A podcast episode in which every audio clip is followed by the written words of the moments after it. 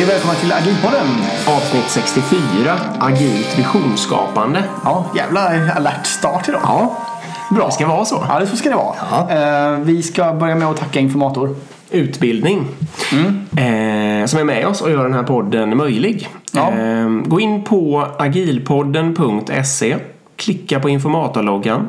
Hitta hela deras kursutbud. Välj och vraka, anmäl er, utbilda er och skriv agilpodden i kommentarsfältet när ni anmäler er. Exakt, och supertack till Informator för att ni är med oss. Vi kan Verkligen. också säga det att vi kommer ha en eh, livepodd eh, och ett, eh, en AV. Det är faktiskt typ på vår treårsdag som podd. Eh, Ja, det blir det. Sjukt nog. Ehm, och ehm, gå, med, eh, gå in på Informators hemsida och anmäl er där också. Om ni inte hittar länken där till den här livepodden som är 27 november. Just det. Så kan ni skriva till oss på Instagram eller på LinkedIn eller var som helst så kan ni få länken av oss så får ni gå in och anmäla er. Det vore jättekul om ni kom dit. Det är ju deras lokaler på Karlavägen. Yes. Och det är någon slags begränsade platser så att vänta inte för länge. Nej, Och jag tror det är 17.30. ja, det är något sånt. Det är en AV helt framgår enkelt. Bra, ska vi börja dunka in på dagens ämne då? Mm, det ska vi göra. Agilt visionsskapande. Herregud, var ska, vi börja någonstans? Ska vi börja med din... eh, vi, börjar med din vision, mission, strategi. Ja. Vad, är, vad är det Ska vi, ska vi börja den hörnet? Jo, precis. Det är egentligen... Alltså jag har min tolkning av det här och det finns olika tolkningar. Nej, nej, nej. nej. Det, det, det han säger nu är, är rätt. Ja, så, såklart. Jag Ja. ville bara vara lite ödmjuk för en gångs skull. Naturvetenskapligt exakt rätt. Exakt. Kör. Så. Eh, då jag ser det så här. Mission eller mission, det är det som... Vad, vad, om vi hade försvunnit idag, vad hade inte blivit gjort då? Eller alternativt, vad är det vi, vad är det vi gör och uppehåller idag? Så det är, inte någon, det, är ingen, det är ingenting vad vi ska vara eller vad vi har gjort, utan vad, gör- vad gör vi idag? Liksom? Det, är, det är mission och mission. Eh, Vision är vad ska vi? Vad vill vi vara? Så man kan se det som om man lägger eh, mi- mission eller mission på botten så kan man lägga vision eller vision över det.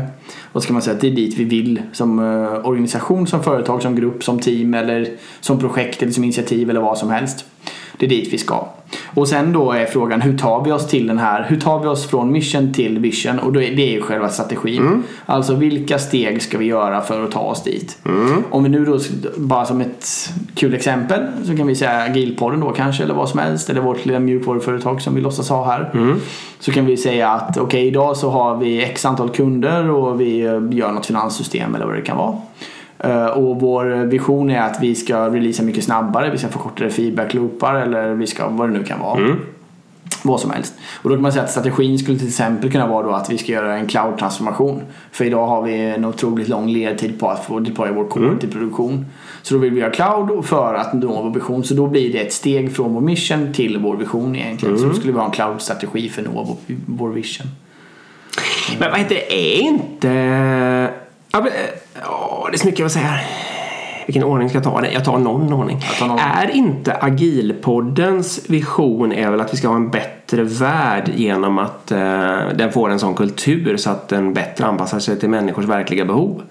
Jo, det skulle, nu var det väldigt... Nej, något åt det hållet, Ja, men- Nej men absolut, eller, eller förhoppningsvis någon form av kunskapshöjning eller inspiration för att våga göra en förändring och sådär. Ja. Ja, men eh, lite ja, att, alltså att människor inte ska sitta fast i gamla föreställningar om hur saker och ting måste göras utan att de ska göras på ett sånt sätt att man uppfyller deras verkliga behov. Liksom. Där någonstans har vi Neo Agilpoddens vision. Det är det ju. Och vår, vår mission då skulle ju vara till, är ju att vi producerar den här podcasten till exempel. Skriver böcker. Vi skriver böcker och vi föreläser. Ja, precis. Och sen eh, har vi vår strategi då är att föreläsa mer. Att skriva Ja. ytterligare en bok. Ja.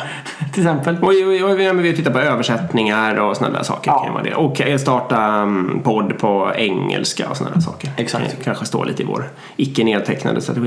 Ja. Det, det- jag vill toucha på här direkt bara. För att det som jag sa nu är lite, utan att ha förberett mig, är lite taffliga ord. Det skulle man också kunna kalla för vårt purpose, vårt syfte. Vad är skillnaden på ett syfte och en eh, vision? Bra. Det är en svår fråga. Mm. Men själva, jag ser det som själva syftet är ju varför finns vi? Just det. Det svarar på frågan varför finns vi? Exakt. Och det gör inte riktigt en vision. Nej. En vision finns, vad ska vi? Inte varför finns vi? Eh, Men ett mission däremot är ju närmre är ju närmare varför finns vi? Vad gör vi? Vad uppfyller vi? Vad, vad är det liksom vårt eh, ja, vad är vårt syfte egentligen? Ja, men jag håller med dig och med det sagt så kanske jag tycker att det där som jag försökte formulera nyss är kanske snarare vårat purpose, vårat why faktiskt. Ja. Precis, det är därför vi Men, håller och, på precis, med det här. Liksom. och ofta vill vi då att vi, vårt, vår, eh, vår vision skulle kanske vara till exempel då att ja, vi vill finnas i hela världen. Idag finns vi bara Mm. i Sverige som podcast. Eh, Vi ska vara ett globalt, agilt inspirationsforum Mm. eller vad det nu kan vara liksom. Ja, det är sant. Eh, Alltså det kan ju vara ett, ett utvecklingssteg då. Mm. Eh, För att såklart sprida vårt syfte. Mm. Eh, Men, men det här blir ju lätt, lätt en begreppsförvirring också. Ja. Mellan alla, och det är väl inte det som är det viktiga heller. Nej, ska jag säga någonting? Eller vi touchar på det sista begreppet också, Mm. tror jag. Och det är slogan. Vissa- företag har ju en slogan. Mm. Eller organisationer för den delen. Precis, och Vad är det då? det är väl då mer någon form av kulturbärare. Ja, det förklarar för organisationskulturen kan man Ja, säga. det kan man troligtvis. Men det jag skulle komma till med det sagt, att nu har vi fört in de här fem begreppen. Ja. Att eh, de går ju i varandra. Och man, som organisation så är, är min hypotes i alla fall är att det absolut bästa är att hitta sådana här begrepp som passar och man behöver absolut inte svara på alla fem liksom, eller ha eh, Nej.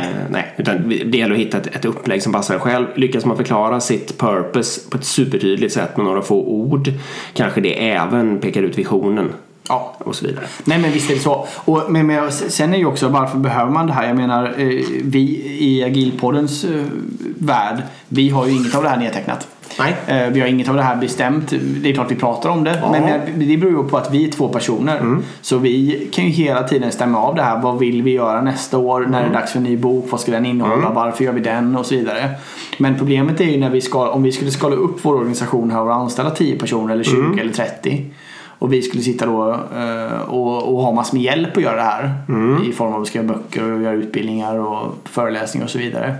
Då skulle vi ju behöva hitta ett sätt kanske att hålla samman de här eh, människorna till ett syfte med varför finns det här företaget och vad ska företaget? För att helt enkelt säkerställa att vi inte divergerar och gör saker som motstrider mot varandra eller att vi får folk som inte är motiverade för de förstår inte vad de tillför för värde och så vidare. Så det är ju egentligen först vid någon form av skalning som det här blir intressant. Annars så sker det ju mer dynamiskt eller vad man ska säga. Helt Ehm, sant. och ja, Jag är lite sugen på att ta bara några exempel och jag vet inte, jag känner kanske för att börja i purpose.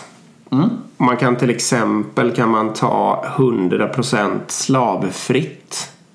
Vet du vems eh, purpose det är? nej. Det är Tony Chocolonely. Och det är någon choklad. En chokladtillverkare, eh, nederländsk, eh, som har lagt exakt noll kronor, eller euro, eller vad det nu heter, euro heter det, eh, på marknadsföring. Eh, och som, det, det är ju någon människa som heter Tony som har startat det här och eh, vars liksom enda hela syftet med alltihopa är ju helt enkelt att framställa choklad på ett eh, fullständigt rättvist eh, eh, upplagt sätt utan då nå- något slaveri alls. Ehm, en annan kan ju vara Accelerate the world's transition to sustainable energy. Tesla. Stämmer. Några ingenjörer, inte bara Elon Musk tror jag, utan några, några stycken som ska- skapade Tesla. Oh, det var inte alls länge sedan va? Var det 2012 eller något sånt där? Ja, något sånt. Mm, precis. Eh, kring det syftet då liksom. Ja. Eh, ska vi ta några slogan-exempel också? ja, där finns det ju en hel del. eh, Just do it. Ja, Nike. Think different. Apple. Spola mjölken. Oatly. Precis. ja, men eh, exakt. Ja. Vi får kommentera där bara på Think Different då. Att det är ju på något vis en kulturbärare, så det är en slogan. Ja. Men det sätter ju också väldigt mycket deras why Ja. på något sätt. Och det är väl det här som är... ehm, ja, det är ju, ja, precis. Det är ju till stor del deras why. Eh, det, här finns det en fantastisk TED-talk av Simon Sinek som jag kan rekommendera. Som, så där han pratar om egentligen en, en cirkel om hur viktigt det är, eller vad som gör en företagsledare inspirerande. just det. egentligen. Det är själva grundgrejen. Hur, hur kommer det sig att vissa, alltså egentligen ganska identiska företag äh, upplevs som ganska tråkiga medan andra upplevs som, som otroligt inspirerande och innovativa. Fast deras produkter är ganska jämlika. Och det, ett bra exempel på det är ju Apple versus Microsoft. Eh, till exempel.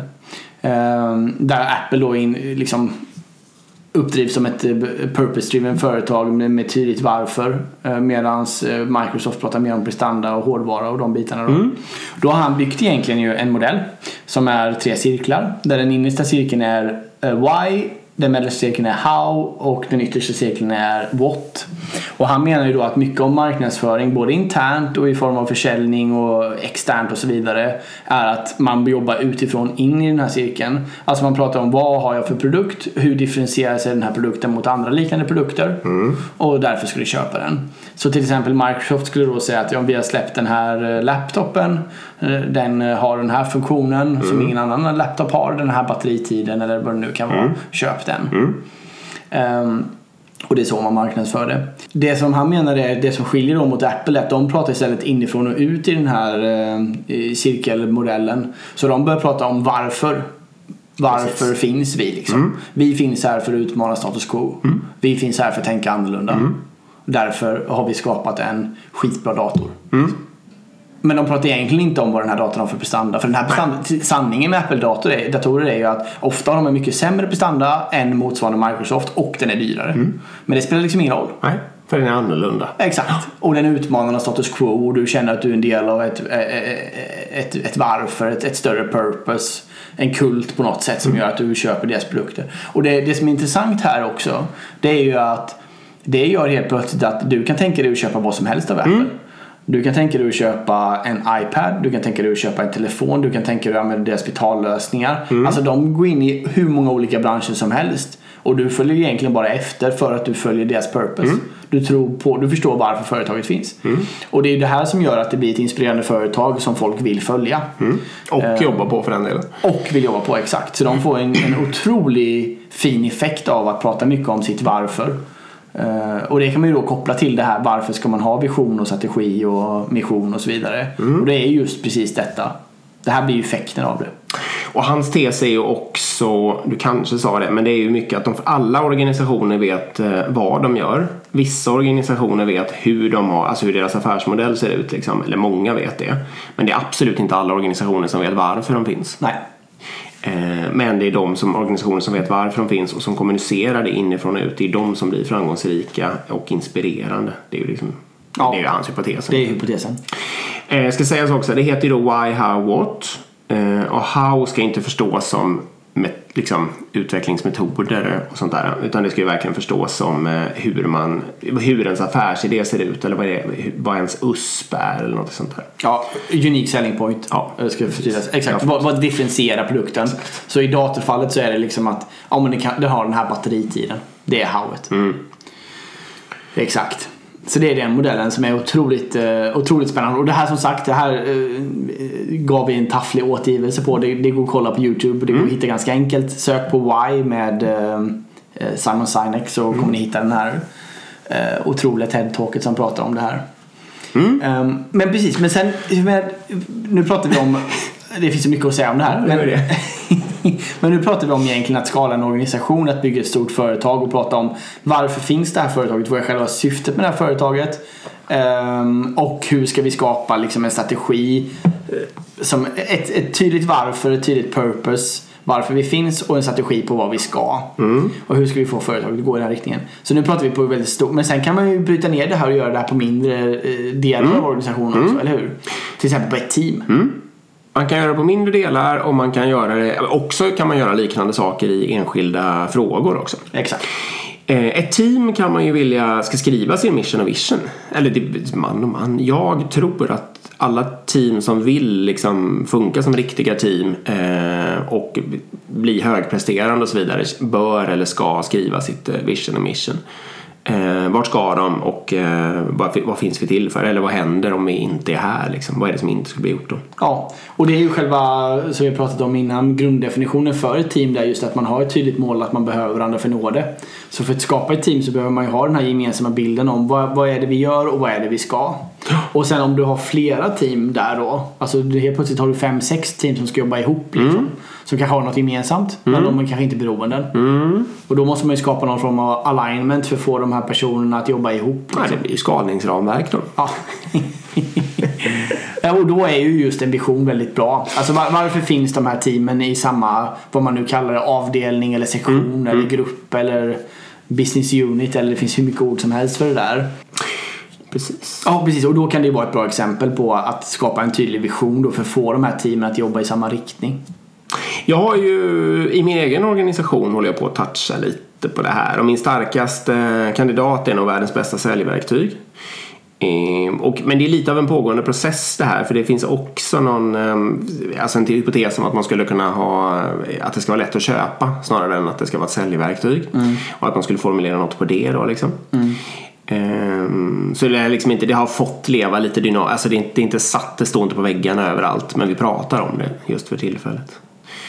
Ja, precis. Och det är vision då. Ja, På, precis. men det är också på en större del av organisationen. Men du hade också något exempel med eh, med ett initiativ där ni satte en vision va?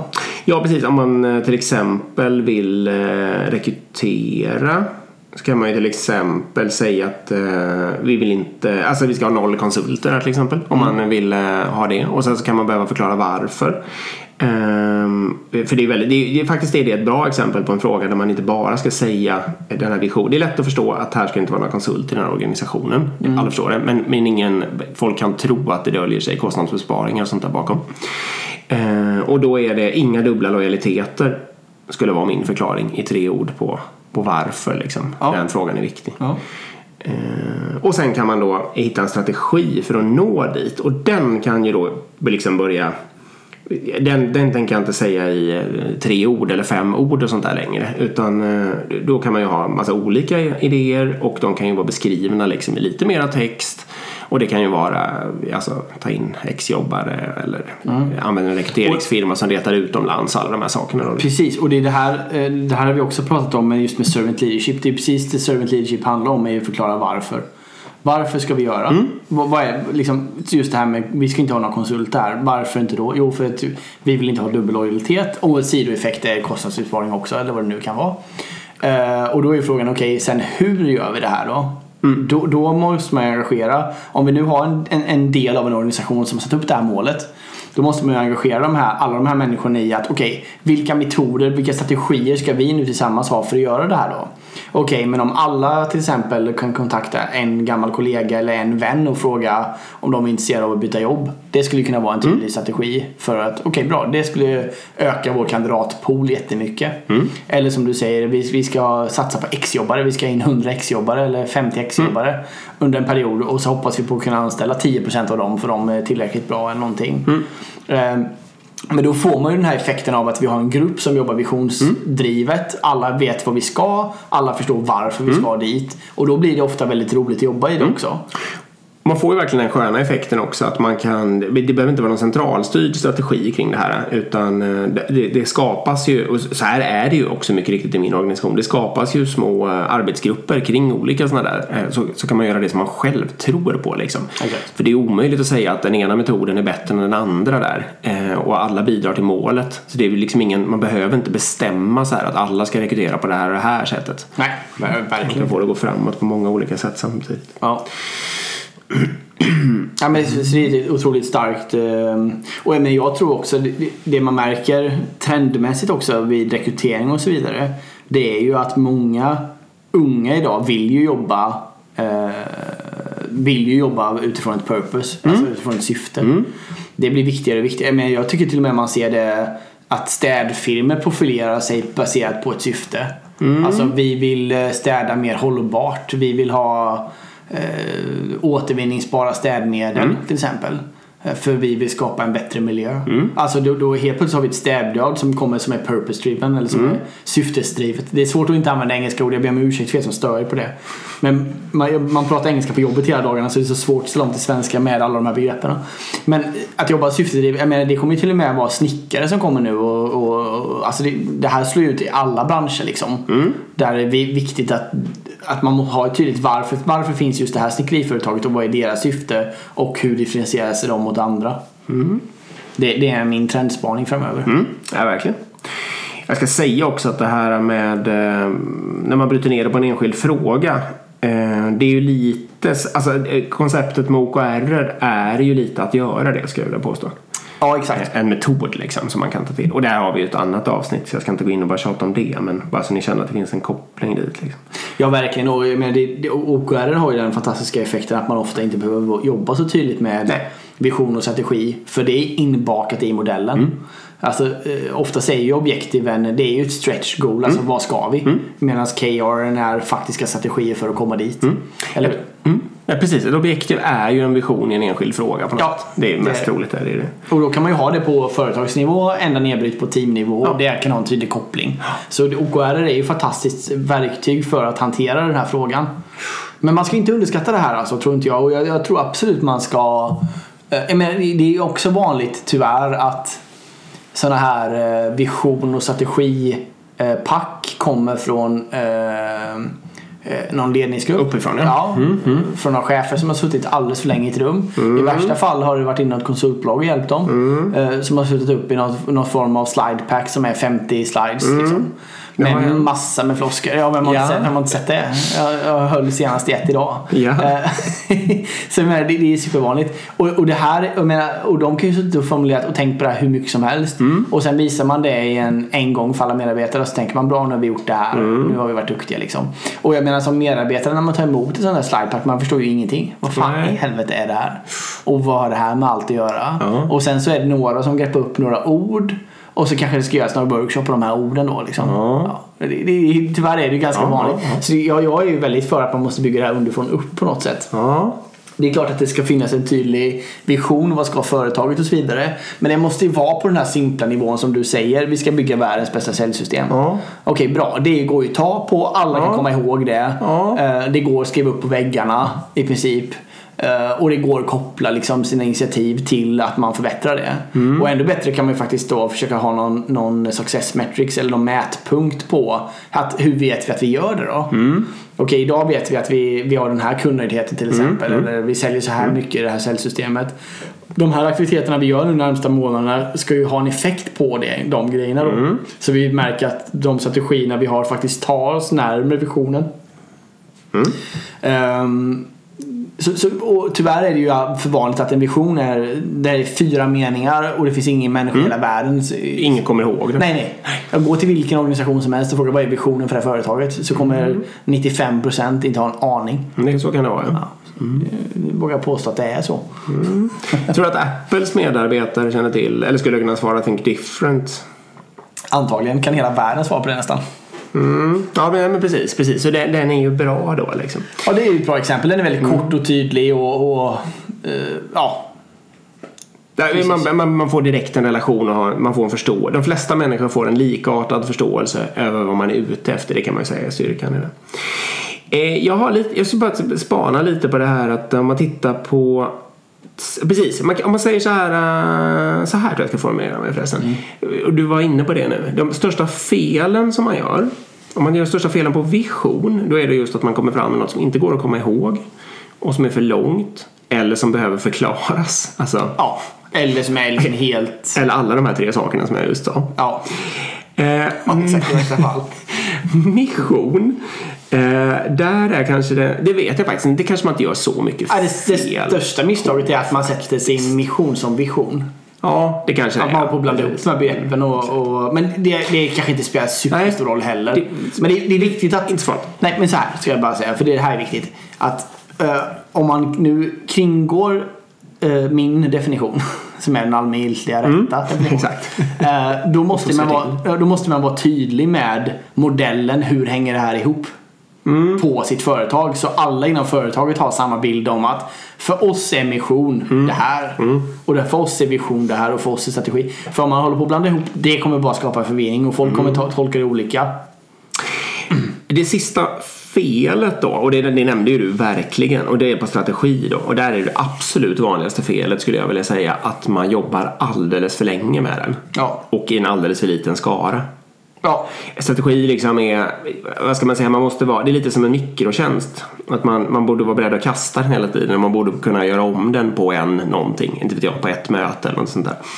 Eh, för att om det blir tjocka slide decks och det är många förklaringar och det, det, det byggs in mycket prestige, många människor liksom eh, känner att min, mina små formuleringar här, de har jag slåss för för att få in. Och då om man liksom sen vill skrota hela skiten och prova ett annat sätt att nå sin vision, då liksom får man ett ramaskri av att nej men det här är jätteviktigt för mig och där, liksom. Eh, så där behöver man ju, ja, jobbar man naturligt med OKR då löser det sig på något sätt. För då, blir liksom, då byggs strategierna kring de, hela mätsystemet och man behöver inte hålla på och lägga för mycket energi på det. Men gör man inte det då ska man verkligen akta sig för att jobba för, för länge och för enskilt. Och man, får, det, man måste verkligen kunna kill your darling där, ja vad nu det heter på svenska. Döda sin älskling. Alltså man får inte, man får inte bli kär i dem och, och vilja behålla dem Nej, liksom, i precis. all evighet. Nej men verkligen och, och eh, ja, det är väldigt vanligt att, att strategin kommer uppifrån och att eh, den inte, de- den blir väldigt icke-effektfull. Precis. Alltså jag, jag är ju av, av åsikten att man inte ska ha en strategi om man inte har koll på detta. Nej. Så jag rekommenderar nästan de flesta företag att inte hålla på med det här för det blir ofta fel. Och just också att, i alla fall vad jag har sett, eh, just också att strategin också Många gånger lägger man en strategi utan att berätta sin vision eller vad man ska eller varför. Ja, precis. Som gör att då är det bara en strategi. Som inte Alltså vilken riktning pekar den här strategin? Varför ska vi göra en cloudresa? Eller Ja. varför ska vi ta bort konsulter? Eller varför ska vi göra alla de här sakerna? Om inte det finns en tydlig liksom, riktning för alla de här strategierna. Att jo, det är för att vi ska komma till det här tillståndet. Eller för att vi ska uppfylla det här syftet. Då finns det liksom ingen mening med en strategi för bara för sakens skull. Och då får man ju få, det blir ju jättesvårt att få någon att följa. Det är ju som helt enkelt som att ha en väg eller någon slags metod eller någonting jättetydligt beskriven. Men, men inte alls förklara vad det kan tänkas vara som finns i slutet av den där vägen och varför man överhuvudtaget ska börja gå på den. Liksom. Exakt. Typexempel är ju den här det står en gubbe med en pickaxe, vad heter det för någonting nu då? Ja, en, och hackar sten liksom. Eh, och tänker, här står jag och hackar sten och så ser man eh, alternativet som precis likadan gubbe och hackar en precis likadan sten precis bredvid. Men den står och ser ett slott framför sig som man håller på och bygger med de här sönderhackade stenarna. Liksom. Och vilken skillnad det är eh, i motivation och arbetsglädje och, och liksom säkert förbättring och allting. Trots att det liksom rent sakligt inte är någon skillnad. Varje hack just där och då är ju ingen skillnad. Och det är, ju, ja, det är ju därför man behöver förklara sin vision och sitt purpose. Så, det vill jag säga också. Om man, eh, om man bara orkar med, eller liksom, man måste, behöver alltid börja i eh, purpose eller vision. Och eller vision beroende på hur man vill uttrycka sig då. Eh, och sen, alltså strategi behöver på något vis komma sist när man har lyckats kommunicera och få folk att eh, to buy in, att köpa, alltså att acceptera purpose och vision. Ja. Nej, men jag håller helt med. Ehm, jag håller helt med. Jag skulle fråga också em, Kulturen äter strategin till frukost. Mm. Har du hört det? Jag har hört det. Ja, jag har hört det. Håller du med? Ja, jag, jag, jag vet inte varför jag är skeptisk mot just uttrycket. Jag bara är det. Men e- egentligen är det ju så att, jag menar, speciellt om, om man säger att eh, om man jobbar med en strategi som inte förklarar det här som vi precis sa med varför vi gör det och, och var vi ska någonstans. Utan man har bara slängt upp massor med buzzwords på en vägg eller man har skapat ett dokument eller ett slide eller vad det nu är. Eh, då spelar det ju inte dem, det kommer ju ha noll effekt. Ingen effekt alls. Och om man istället skulle jobba på kulturaktiviteter så skulle det ha mycket större effekt då. Och, det, och utifrån, den, utifrån det perspektivet så säger man att kultur äter strategi till frukost. För Kulturen är mycket viktigare än vad strategin är. Och det är väl antagligen för att om man fost- fostrar rätt kultur eh, så kommer det skapa massor med egna initiativ som skapar massor med egna eh, strategier som gör att saker händer och går i en riktning. Eh, Eller? Vad tycker du? Nej, jag håller med dig. Och om jag ska krispa till det ändå mer då kanske i det uttrycket kulturen äter strategin till frukost då är det kanske lite så att eh, en tänker sig strategin inklusive vision och purpose och sånt där. Och då är det ju lite att om det finns en organisationskultur eh, som är stark, eller någorlunda stark. Och någon företagsledning eller liknande kommer dragandes med något sånt där strategidokument, även med en vision och ett purpose och kanske även lyckas prata lite kring det. Men det går emot organisationskulturen. Då kommer organisationskulturen att vinna. Ja. Det är det det betyder liksom. Ja. Eh, Så det betyder ju inte att man inte får ha strategier och, och så vidare. Men det betyder att om man, man måste, när man gör dem så måste man beakta dels kanske framförallt den organisationskulturen som du har. Men, och även då förstås beakta möjligheten att sakta, sakta förädla och förändra den. Men, men inte bygga någonting som går tvärs emot.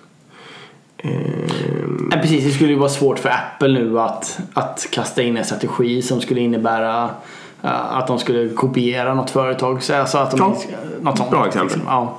Det är ingen som jobbar där skulle, skulle vara allra minsta sugen på att ta tag i den frågan. Liksom. Eh, helt enkelt. Och, och får de bara söka sig till andra jobb eller, eller bara skita i den strategin och göra som de gjorde igår och så vidare. ja, lite så. Eh, Precis. Nu är det, ofta är det åt andra hållet, att någon slänger fram en Apple-lik eh, strategi i ett företag som har en helt annan organisationskultur. Ja, exakt. Det är, det är också ett misstag. Man... Ja, det är det vanligaste kanske. Ja. Men, eh, Det är bra, det var en väldigt bra poäng faktiskt. Ja, det, det är ju en begreppsförvirringsvärld detta men eh, jag, jag tycker ändå själva slutpoängen blir ändå att jag tycker det är viktigt att jobba med oberoende av om man väljer att fokusera på om det är strategin eller om det är visionen eller om det är syftet eller om det är en slogan eller om det är ditt varför eller om det är ditt syfte. Så är det viktigt att hitta, hitta en modell som förklarar vart är vi på väg och varför är vi på väg dit. Och att man inte, att man inte hamnar i den här fällan att man skapar strategidokument eller strategiark som bara visar massor med buzzwords eller saker som inte förstås. precis. Eh, det, det är väl själva mm, syftet. Precis. Eller själva huvudpoängen. Och sen också just att titta, om man, om man tycker det här är intressant och man känner det här skulle vi vilja göra mer inom. Då rekommenderar jag verkligen att titta in på OKR. För man får väldigt mycket Ja. av allt det här gratis om man använder OKR i en organisation. Om man använder OKR någorlunda bokstavstroget eller vad man ska säga, alltså inte fullständigt bryter mot eh, reglerna utan någorlunda håller sig till dem, då kommer man ju få, det går ju inte att göra, det blir ju så här då liksom. Ja, det, det blir ju exakt. Det blir ju så här. Ja, precis. Det är det som är det fina. Utan att man behöver tänka Ja. så mycket mer. Nu är det svårt nog i och för sig att sätta upp smarta OKR som följer de där reglerna. Att, Det är jättesvårt. Ehm, jag skulle knyta ihop säcken också med frågan vad har det här med agilt att göra? Ja, det är 30 minuter senare. För det avsnittet hette ju ändå agilt visionsskapande. Ja, bra. Ja, men så svara på min egen fråga så ja, det är inte, det är ju, det är en relevant fråga då för det har ju inte nödvändigtvis med agilt att göra. Man skulle kunna ha en icke-agil organisation och det skulle fortfarande vara väldigt, väldigt smart att göra på det här sättet. Så att säga. Ehm, och varför det har med agilt att göra är ju för att om man har gått ganska långt i en agil kultur och har mycket autonoma team, människor som tänker själva och så vidare. Då blir det ju fullständigt avgörande att man lyckas jobba med visioner och med purpose. Eh, med syften. Eh, för att annars får man ju det här, ja man får liksom inte alignment i riktningen utan människor kommer börja bli, ja, ledsna, göra vad de vill eller springa åt massa olika håll och så vidare. Om man har någon icke-agil kultur som är mera styrande så kan det ju hända att man kan få någon form av framgång genom att bara be folk följa den där vägen eller hacka den där stenen utan att förklara varför. Liksom. Så det har det väl med agilt att göra. Absolut. Och sen jag menar, jag skulle också säga att OKR är ju ett agilt iterativt sätt att ta Ja. fram strategin och jobba med visionsskapande och så vidare. Alltså, alltså att inte sätta en en femårsplan på visionen och sen göra strategier för att nå dit och sen inte ändra det på fem år liksom. Utan jobba med det på ett mer iterativt sätt och iterera fram och innovera fram på de olika strategierna och, och visionen också. Så det är väl kopplingen till agilt gäng. Något Ja. mer kring det? Nej, nu släpper vi det. Släpper vi det. Då ska vi gå över på en lyssnarfråga faktiskt. Nu har de fattat. Ja, exakt. Och, nu- ehm, Ja, det här var bra för mig också känner jag. ja. Otroligt bra att reda ut alla de här begreppen. Eh, Det ska sägas också att förra, förra, förra veckans, eh, förra avsnittets koncept med att jag inte har hört frågan, det gäller idag också. Exakt. Då har vi fått ett eh, lyssnarmail här Eh, från en eh, kille. Han skriver Hej! Jag vill börja med att tacka för en underbart underhållande podd. Jag har lyssnat på så gott som alla avsnitt och framförallt är jag intresserad av agil skalning så min fråga är kopplad till detta. Ja, men det är, vi ska inte gå allt mycket safe. Nej. Nej, den här det är en väldigt bra fråga. Ja. Ehm, Klart det är en bra fråga. Vi har ju bara vi smarta har bara smarta människor som lyssnar på den. Ja. När ni pratar om att skala agilt får jag intrycket av att ni sammanlänkar den skalningen med att addera flera team, människor, än vad som tidigare arbetat på ett produkt eller ett system. Min tanke är att många som skalar gör detta utan att addera fler människor. Utan genom att skala själva metoden. Till exempel kanske att teamet arbetat eller försökt arbeta enligt Scrum men levererar i en traditionell kontext med projekt etc. Då innebär skalningen att deras arbetssätt skalas men inte antalet eh, människor. Uttrycker mig lite trubbigt här, medveten om att det är mer ett arbetssätt. Vad är era tankar kring detta? Har ni också redan dryftat saker i något avsnitt eller har missat det? Tack igen för en superbra podd. Så vi pratar egentligen om metodskalning eller vertikal och horisontell skalning skulle jag kalla det. Ja, herregud. Ja, de, de begreppen vet jag inte om jag vågar. Men metodskalning, då tänker jag mig lite det här uh, trygghetsskalning skulle jag kalla det. Jag vet inte om det är det, man det han menar. Jag tror man menar att teamet jobbar liksom eh, Scrum. Ja. Men man sitter fast i en projektmetodik. Ja. Och då menar han att skala agilt är att liksom, ja, men vi kanske ska ta bort den här projektledningsmodellen och kanske ha fyra team som jobbar eh, liksom, ihop istället och levererar på någon, förstår du vad jag menar? Istället Ja. för att liksom, Det var fyra team även innan. Ja, exakt. men då fanns det såna här romber, vad det nu heter för någonting. Ja. Är Beslutspunkter och sånt där. Ja. När, alla skulle leverera in sina grejer, kasta dem över muren samtidigt och så vidare. Så, precis, så det är ingen uppskalning utan det är en... Ja, men, ja, men det var nog det, det, jag är, menade. det är en uppskalning av metoden egentligen. Ja. Det var nog det jag menade med trygghets... Okej, berätta. Nej, men jag, jag menade just det att om man vill släppa sargen då, om man nu har någon sån här projektstyrningsmodell och vill släppa den och så vill man föra in något annat istället, då är det mycket Okej, tror jag då. För att man vill eh, att lite högre chefer och så vidare ska känna trygghet och våga göra det liksom.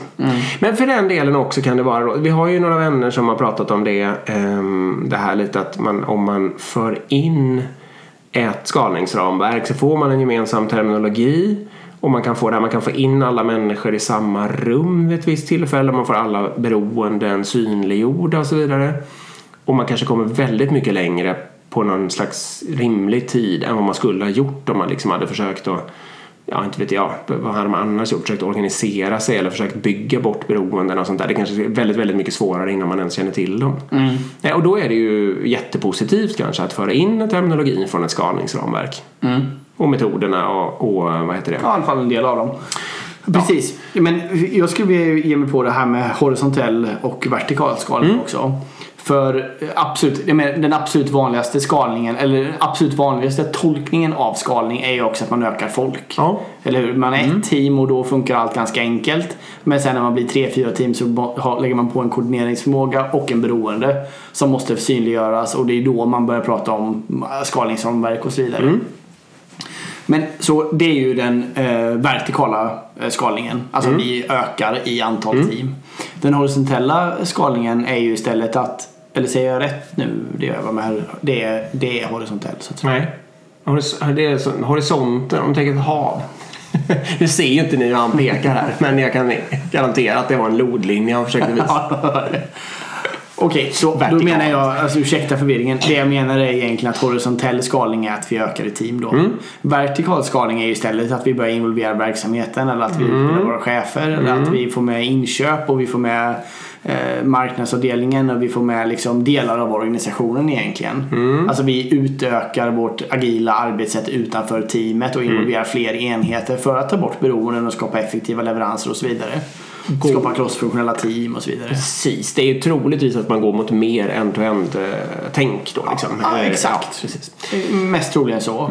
Ehm, och, exakt, och det skulle jag kalla för vertikal skalning då. Och, och så.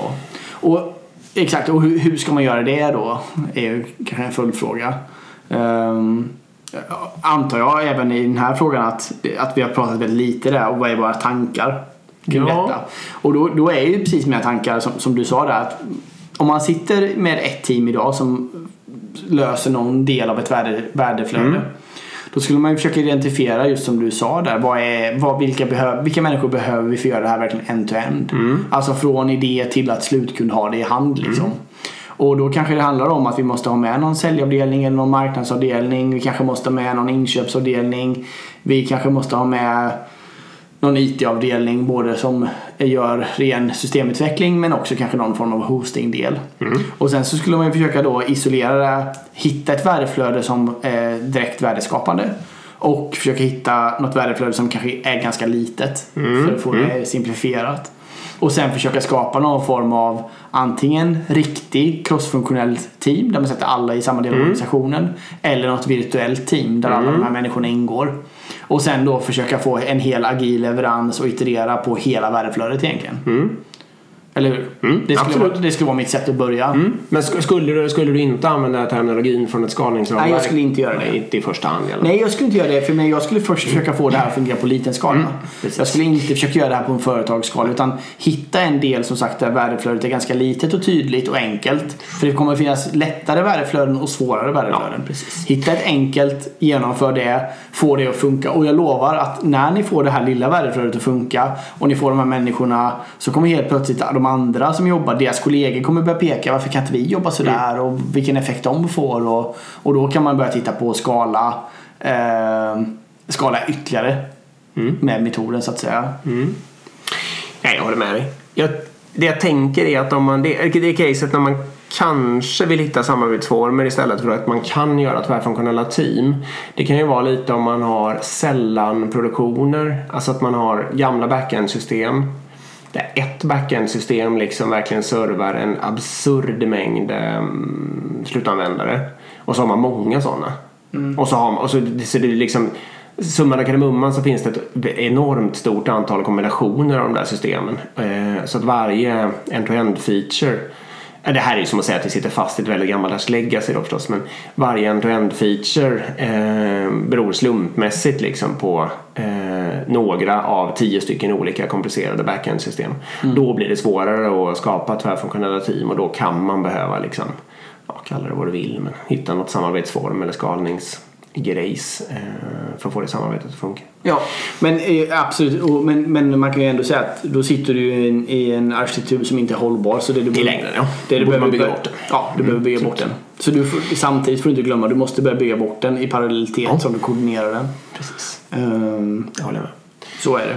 Precis, men, men, men det, är ju samma sak. Ehm, den frågan får jag, ja, får jag ganska ofta och det är ju just det här. men Kan inte du säga ett bra agilt team i någon organisation? Alltså vad är det? Säg det bästa, eller den bästa agila organisationen som finns i Sverige eller vad som helst. Och grejen är att det är ganska ointressant ofta för till exempel Folksam eller vad som helst. eh, Att gå och titta på en helt annan organisation för förutsättningarna är så fruktansvärt olika. Man har inte samma legacy-system, man har liksom inte, man är inte samma resa mest troligen vad man är. Alltså sådär. Så oftast eh, brukar svaret vara att titta internt. Ni har antagligen någon del som funkar bättre än någon annan del. Varför funkar den bättre? Ehm, och då kan man kanske hitta någon del som att nej, men där finns det ett agilt team som faktiskt levererar eh, mycket mer än något annat och de har vågat göra en resa och börjat liksom. Att, våga, att titta på det har, mycket, det har ofta en jättestor effekt. För om man är i samma organisation för då kan våga folk helt plötsligt haka på, man vågar testa och man har intern kunskap och så vidare. Och det blir precis samma sak här att om man ska försöka sprida ett agilt arbetssätt genom en hel organisation så börja där du är och försök få det att fungera väldigt bra. Och sen använd det som någon form av best practice eller ett bevis för att jo men vi, även vi skulle kunna bli agila, kolla här. Liksom. Jag får inte säga best practice bara. Nej det får jag inte göra. Inspirerande practice. Ja. Ehm, eh, jag ska säga en varning också apropå det här med metodskalning. Att det, det kan ju absolut vara så att man i första hand som Erik säger bygg, bygg bort det. Gör ett eh, tvärfunktionella team. Om man i alla fall vill ha någon, något sånt här eh, skalningsgrejs eh, som kan förkortas med fyra bokstäver eller liknande. Tänk då för guds skull på att om ni eh, Alltså har ni en projektstyrningsmodell och man lite för in det här andra för att man vill börja jobba agilt då måste ju projektstyrningsmodellen ut.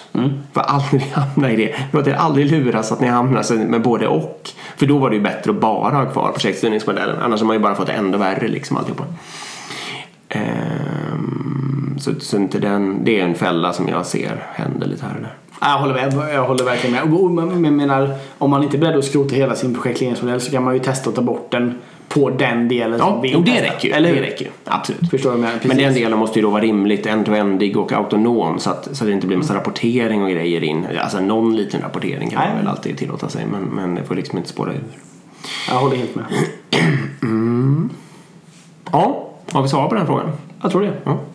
Jag hoppas det var så. Du får höra av dig igen Ja, annars precis. där, om, om du tycker att inte vi, att vi inte nämnde det. Men, men eh, det, var, det var en bra poäng för det, det är faktiskt en, det är en annan del av skalningen. Mm.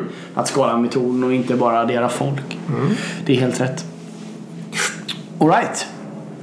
Då kanske vi ska tacka för oss då. Ja, det ska vi verkligen göra. Och tack till alla som lyssnar. Har vi tjatat om att de måste köpa vår bok? Ja, jag får sätta på mig hörselpropparna så kan du prata lite. Nej, nej. Ja, men vi kan helt enkelt säga så här, om alla bara köper, om alla ni som lyssnar skulle köpa vår bok, då skulle vi slippa tjata om att ni ska köpa vår bok. Har risken är att jag skulle trycka en upplaga till. Ja, det är okej. Den risken är jag beredd att ta. Jag får lite hopp. Eh, köp gärna vår bok. Den finns på Bokus och Adlibris. Jag tror bästa priset just nu är på Bokus. Den heter Agile for Business. Och är en introduktion i vad agilt är. Ja. Perfekt att ge till din verksamhetschef, till din chef, till ditt team, till vem som helst egentligen. Som, som är sugen eller intresserad av att jobba mer agilt. Precis. Eh, tack till Informator för att ni är med oss. Ja, och tack till alla som lyssnar. Ja, och glöm inte att anmäla er till vår livepodd och vår AV i november. Exakt. Tack för det. Hej. Hej hej!